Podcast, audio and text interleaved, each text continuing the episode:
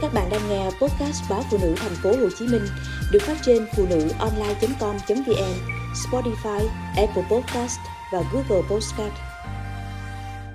Ba lần mất nhà, mất đất vì con. Bán đất cho con xuất ngoại, lại bán đất trả nợ, mua nhà cho con. Đến giờ, cô chú phải ở nhờ ngay chính căn nhà mua cho đứa con gái út Nhà cô tôi có ba người con, hai gái, một trai. Hơn 10 năm trước, đứa con gái đầu sau khi được ba mẹ nuôi ăn học xong, tốt nghiệp điều dưỡng, thì quyết định nghỉ việc về quê vì đi làm cực quá. Qua tìm hiểu và được người thân ở nước ngoài giới thiệu, đứa con gái lớn của cô chú nói muốn xuất ngoại học tiếp ngành điều dưỡng ở Mỹ để kiếm được nhiều tiền hơn mà không cực khổ như ở Việt Nam tất cả các lý do đều rất thuyết phục. Chỉ trừ khoản lấy đâu tiền để đi nước ngoài. Sau khi được con gái vẽ ra tương lai, vừa học vừa làm, đi làm sẽ gửi tiền hàng tháng cho bố mẹ trang trải. Nghĩ tương lai của con sẽ sáng sủa hơn. Biết đâu tìm được người như ý kết hôn thì xem như thay phận đổi đời, cả nhà được nhờ. Nghĩ như vậy, nên cô chú bán đi mẫu đất, gom góp tiền cho con gái đi Mỹ. Được vài tháng thì nhận tin con bé có bầu với một du học sinh người Mexico. Anh chàng kia cũng cần tấm thẻ xanh để ở lại nên kết hôn giả với một cô gái khác. Thế là việc học gian dở, lại bầu bì, cô chú lại nhờ người thân ở Mỹ cưu mang và bảo lãnh cho con bé ở lại. Tiền đất đi tông. Đến lượt đứa con trai thứ hai học hành cũng chẳng đâu ra đâu. Sau khi kết thúc nghĩa vụ quân sự 2 năm, thì cậu nói muốn đi học nghề sửa điện máy. Học được một tháng, thì cô chú ra tận nơi thằng bé học nghề, mắng vốn về việc tiệm không trả lương. Cả khu xóm ai cũng chê cười, vì đã học nghề mà còn đòi lương. Xấu hổ, sĩ diện với hàng xóm, nên cô chú bán tiếp mẫu đất để lấy tiền làm vốn cho thằng con trai mở cửa hàng bán điện máy. Buôn bán được mấy tháng thì thằng bé cũng bỏ bê, thường xuyên bỏ tiệm đi chơi. Thế là cô chú phải bỏ công việc để phụ buôn bán.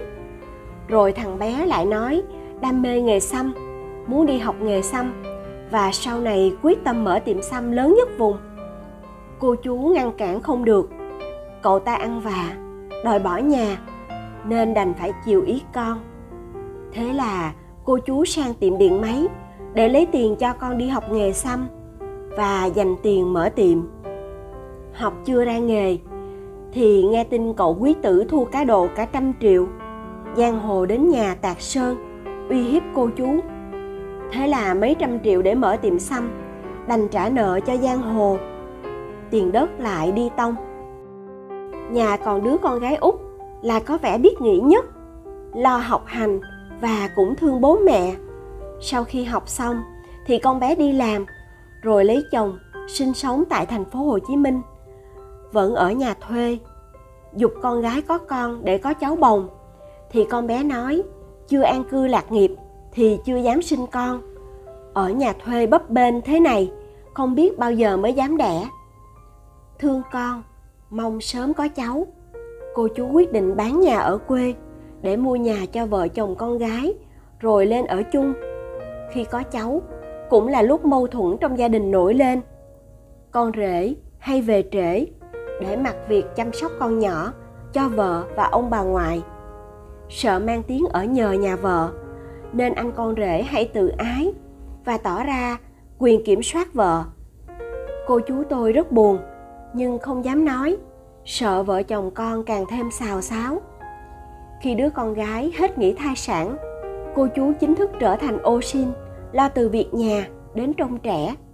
Cô chú không quen sự chật chội chốn thành thị, lại không có bạn bè, không vườn tược, cũng chẳng dám chạy xe ở đường phố tấp nập, chen chúc xe cộ, nên cảm thấy rất bức bối. Ông bà muốn về quê sống, nhưng làm gì còn nhà mà về. Có những người con nhận được sự hỗ trợ của cha mẹ thì cố gắng chịu khó làm ăn và báo hiếu bậc sinh thành. Nhưng cũng không ít người, khi được cha mẹ mua sẵn nhà cao cửa rộng, là nghĩ tới du lịch, hưởng thụ, lo cho con mình mà quên đi sự hy sinh của cha mẹ. Không ít người già rơi vào cảnh tay trắng, không nhà, khi bán hết nhà đất cho con, hay cho con mượn giấy tờ nhà đi cầm cố để làm ăn, nhưng đổ bể, vỡ nợ. Khác với cô chú ba mẹ tôi giữ quan điểm để con cái tự lập. Mẹ tôi nói, kiểu gì cũng phải giữ được căn nhà của mình và duy trì cuộc sống độc lập. Người lớn tuổi có những nguyện vọng riêng mà con cái không hiểu được.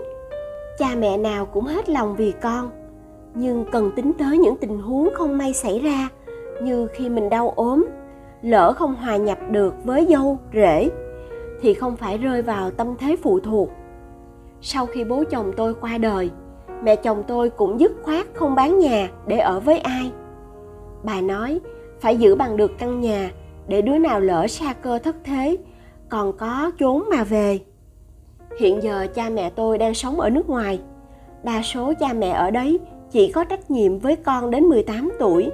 Sau đó thanh niên thường tự dọn ra ở riêng và chịu trách nhiệm về tài chính và các vấn đề của mình. Em trai út của tôi năm nay 20 tuổi đã bắt đầu có dự định thuê nhà và lo đi làm để trang trải việc ăn học. Hàng tháng phụ cha mẹ tôi tiền chợ. Bây giờ, cha mẹ tôi có thời gian đi du lịch, chăm sóc bản thân và tham gia nhiều hội đoàn công giáo tôi đã có con và nghĩ rằng nếu muốn hỗ trợ con cái an cư lập nghiệp có vốn làm ăn thì sẽ chỉ cho mượn tiền trong khả năng thay vì dồn cho con hết khoản tiền tiết kiệm cho tuổi già, càng không bao giờ bán nhà hay bán đất cho con. Điều này sẽ tạo động lực để con phấn đấu, vừa khẳng định bản thân, vừa phải có trách nhiệm trả nợ. Sẽ không có chuyện tôi chăm lo cho con cái về tài chính, rồi tuổi già lại phải chăm sóc dâu rể và cháu chắc. Cung phụng vô điều kiện thường sẽ dẫn đến sự ỷ lại vô tâm của con cái dù đã ở tuổi trưởng thành.